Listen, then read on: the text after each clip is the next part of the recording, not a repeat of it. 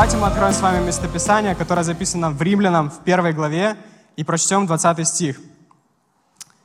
«Ибо невидимое Его, вечная сила Его и божество от создания мира через рассматривание творений видимы».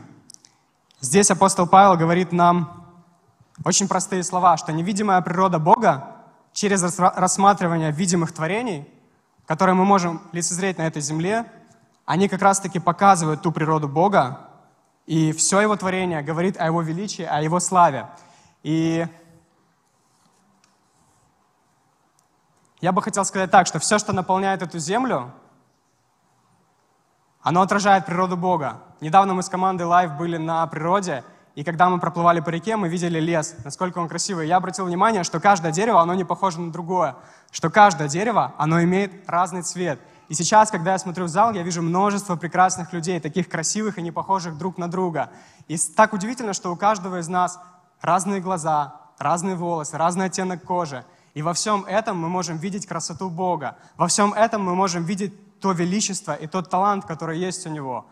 Природа отражает его характер, природа отражает сегодня его славу, его величие. И знаешь, сегодня просто посмотря вокруг, можно увидеть то, насколько многогранный и чудесный Бог. И Бог, Он создал все таким красивым и прекрасным, и через творение Его рук мы можем видеть природу Бога, невидимую через Его творение. И знаете, я как человек, который родился в Крыму, я очень сильно люблю море. И когда я смотрю на море, я вижу, насколько оно глубокое, насколько оно безграничное, насколько оно большое и красивое. И оно, знаете, переливается разными цветами. Здесь есть люди, которые любят море? Вот когда я смотрю на море, мне прям хочется занырнуть туда. Мне прям хочется просто нырнуть в эти воды. Я знаю, насколько оно прекрасно, насколько оно теплое, насколько оно классно пахнет и насколько оно свежее. И знаешь, когда ты видишь море, ты думаешь о нем, ты можешь увидеть в этом также полноту Божью. То есть все творение Его рук, оно отражает природу Бога. И, соответственно, через это мы можем познать и Божье величие. И так интересно, что сегодня многое сокрыто от наших глаз. Многого мы не видим. И когда я смотрю на море, я так иногда размышляю. Море, оно настолько красивое, прекрасное, и Бог так удивительно устроил, что помимо того, что есть просто море, есть еще то, что на глубине. Подводный мир. Рыбки разные, разные а, растения, водоросли, и они настолько прекрасные, не похожие друг на друга, и в разных странах они также устроены по-разному. И я думаю, Бог, но зачем ты добавил еще и это? Неужели не хватило бы просто сделать море? Оно и так красивое. Мы ведь не видим всей этой картины, пока не погрузимся туда, пока не нырнем туда, пока не нырнем с аквалангом. То есть, чтобы это увидеть, нужно прям погрузиться. И я понимаю, что Бог даже и в этом показал свое величие. И я хочу озвучить такую главную мысль из этого всего сказанного выше – чтобы увидеть сокрытое от глаз, необходимо нырнуть в глубину. И так интересно, что опять же через природу и создание, через море, мы можем увидеть также отражение Бога. Чтобы познать Бога и Его величие, нам нужно нырнуть в глубину. Недостаточно, можно еще оставить это изображение, недостаточно просто смотреть на поверхность сегодня, недостаточно просто плавать сверху и видеть, как устроена красиво церковь, народ Божий, Библия. Да, недостаточно сегодня просто смотреть в Слово и как бы читать его, но не углубляться в него. Недостаточно просто приходить на молитву, но не вникать в суть молитвы. Недостаточно сегодня петь песни, но не вникать в суть этих песен и в глубину этих строк, которые мы поем. Сегодня важно погружаться еще глубже и глубже, чтобы видеть то сокрытое от глаз, что приготовил для тебя невидимый Бог. И я хочу тебе сказать, что все в твоей жизни, абсолютно все, каждый момент, каждый фрагмент – он вытекает из глубины познания Бога и из глубины отношений с Ним. То, насколько ты сегодня будешь глубоко знать Бога, и то, насколько ты будешь глубоко плавать в этих водах отношений с Богом, будет зависеть все остальное в твоей жизни. Аминь. И я бы хотел раскрыть эту мысль. Знаете, каждый из нас, он ревнует о том, чтобы получить свободу от каких-то вещей или получить духовный прорыв, получить исцеление. Но я хочу сказать тебе, что ты не получишь исцеление, ты не получишь свободу, и ты не получишь прорыв, если ты будешь просто плавать на поверхности. Все, что тебе нужно, это сегодня познать сердце Бога настолько глубоко, насколько это возможно. И в тот момент, когда ты познаешь сердце Бога, в тот момент, когда ты углубишься в его сердце, тогда придет и свобода, тогда придет и исцеление, тогда придет и призвание, и будут великие чудеса Бога. Аминь. Все, что тебе нужно сегодня, это познавать сердце Бога с каждым днем все сильнее и сильнее. И так круто, что Бог, Он не полагает предел личным отношениям с Ним. Человек полагает предел. Человек сегодня определяет то, насколько глубоко он пойдет, и то, насколько глубоко он будет нырять. Но Бог, Он не ставит пределы. Бог, Он безграничный. Точно так же, как безграничное это море, точно так же, как оно глубоко, так же глубоки отношения с Богом сегодня. И все, что тебе нужно, это с каждым днем стараться познавать Его еще больше и больше. И в Библии есть замечательное местописание, давайте откроем его, оно записано в Езекииле, 47 главе. Я прочитаю в современном переводе. Здесь говорится о том, как Бог взял человека Божьего и показал ему прообразами свою природу. Здесь написано так. «Он привел меня обратно ко входу в дом, и я увидел воду, текущую из-под храмового порога к востоку. Вода текла из-под южной части дома, южнее жертвенника». Третий стих. Зачем, затем человек тот пошел на восток с измерительной веревкой в руках и отмерил тысячу локтей, а потом перевел меня через воду, которая была, которая была мне по лодыжке. Отмерив еще тысячу локтей, он перевел меня через воду, которая была мне по колено. Отмерив еще тысячу, он перевел меня через воду, которая была мне по пояс. Он отмерил еще тысячу, но теперь это была река, которую я не мог не перейти, потому что вода поднялась так высоко, что нужно было плыть. Вброд эту реку не перейти. И мы все с вами знаем и освежим еще раз эту мысль, что храм — это прообраз Божьего присутствия — Храм — это прообраз места, где обитает Бог. И здесь описана такая картина, что когда ты приходишь в Божье присутствие, когда ты приходишь в этот храм, в место обитания Бога, то Бог, Он постепенно начинает вести тебя в глубину. Сначала это все начинается с простого. Ты просто делаешь шаг, и ты говоришь, Бог, я здесь.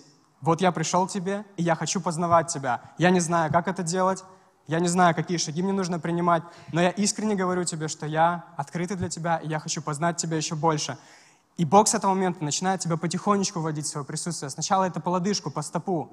И Он начинает тебя учить чему-то новому, Он начинает учить тебя своему слову, наставлять тебя, открывает для тебя двери в служение, открывает для тебя людей, которые помогут тебе и наставят тебя, и Он начинает быть твоим отцом и учеником. Он начинает проявляться в твоей жизни. Та невидимая природа, о которой мы говорим, она становится видимой в твоей жизни. И следующий момент, Бог начинает водить тебя еще глубже по колено, постепенно, чтобы ты, знаешь, не почувствовал себя, что на тебя нагрузили столько ответственности, но чтобы ты постепенно становился сильнее, как на тренировках по чуть-чуть, по чуть-чуть нагружая себя новыми весами. И Бог потихонечку начинает вводить тебя еще в большее присутствие, еще в большее служение, еще в большее помазание. Ты начинаешь служить другим людям, ты начинаешь молиться за людей, они получают исцеление. И дальше Бог видит, что ты готов, и Он начинает водить тебя по пояс. И когда Он вводит тебя по пояс, тогда ты познаешь Его еще сильнее. Аминь. И твое сердце начинает гореть еще сильнее. И у тебя появляется еще большая жажда, потому что когда по чуть-чуть что-то происходит в отношениях с Богом, ты хочешь еще большей глубины, и ты не хочешь возвращаться назад. И в тот момент, когда ты уже по пояс, Бог захватывает тебя полностью. Ты погружаешься в эту воду по шею. Ты погружаешься в эту воду, и в этот момент ты уже понимаешь, стоп, я уже не своими силами иду в эту воду, а сам Бог ведет меня и водит в свои потоки. И уже Его поток этой Божьей любви, этой Божьей силы, этого Божьего предназначения и помазания начинает нести меня по этой жизни. И Дух Святой ведет тебя. И самое классное, знаешь, то, что ты уже не ошибаешься.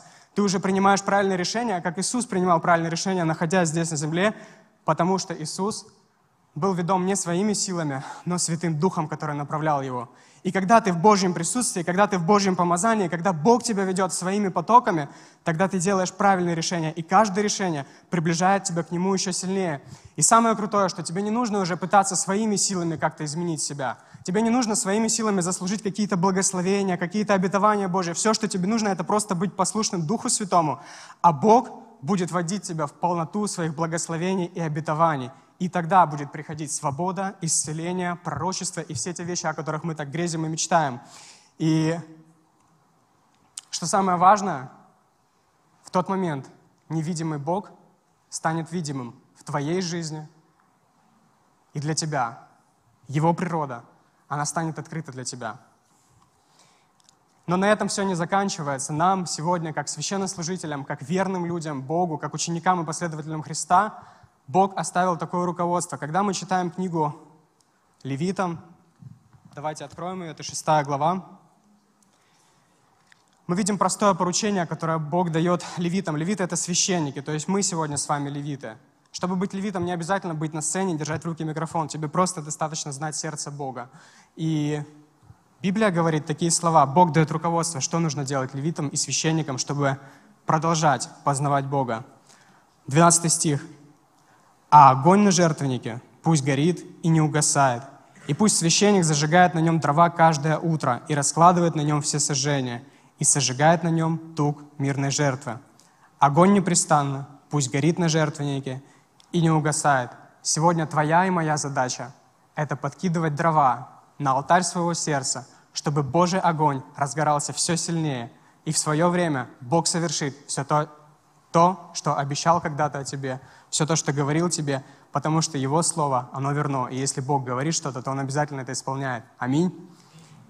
И чтобы познать невидимую природу Бога, мы с вами должны быть теми людьми, которые всегда заботятся о жертвеннике своего сердца. Поэтому сейчас, когда мы встанем и будем молиться, я бы хотел призывать нас к молитве смирения перед Богом и прошения. Давайте мы встанем на наши ноги и сразу же встанем на наши колени. Я думаю, что это будет хорошим таким актом, показателем того, что мы очень сильно нуждаемся в Боге. И давайте мы приступим к этой молитве.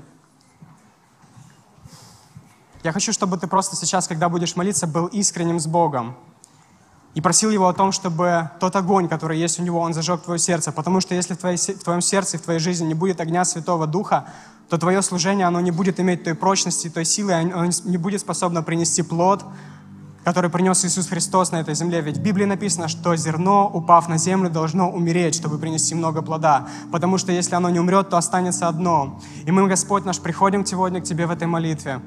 Бог, Ты видишь наши сердца, и мы нуждаемся в Тебе, Господь. Мы знаем, что только у Тебя есть сегодня сила, чтобы нам все преодолеть.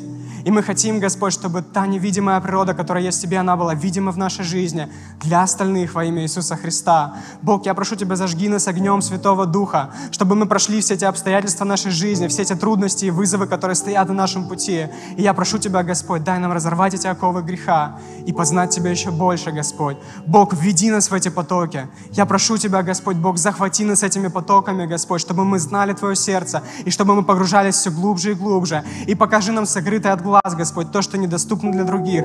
Открой нам, Господь. Мы хотим знать Тебя, мы хотим приближаться к Тебе во имя Иисуса Христа. Мы очень сильно нуждаемся в Тебе, наш драгоценный Бог, и мы верим, что с этого момента, когда мы помолились так, Господь, Ты берешь нас за правую руку и ведешь нас туда, где земля обетованная. И на этом жизненном пути мы верим, что мы не разочаруемся в Тебе, потому что Твой жезл и Твой посох, они успокаивают нас. Аминь.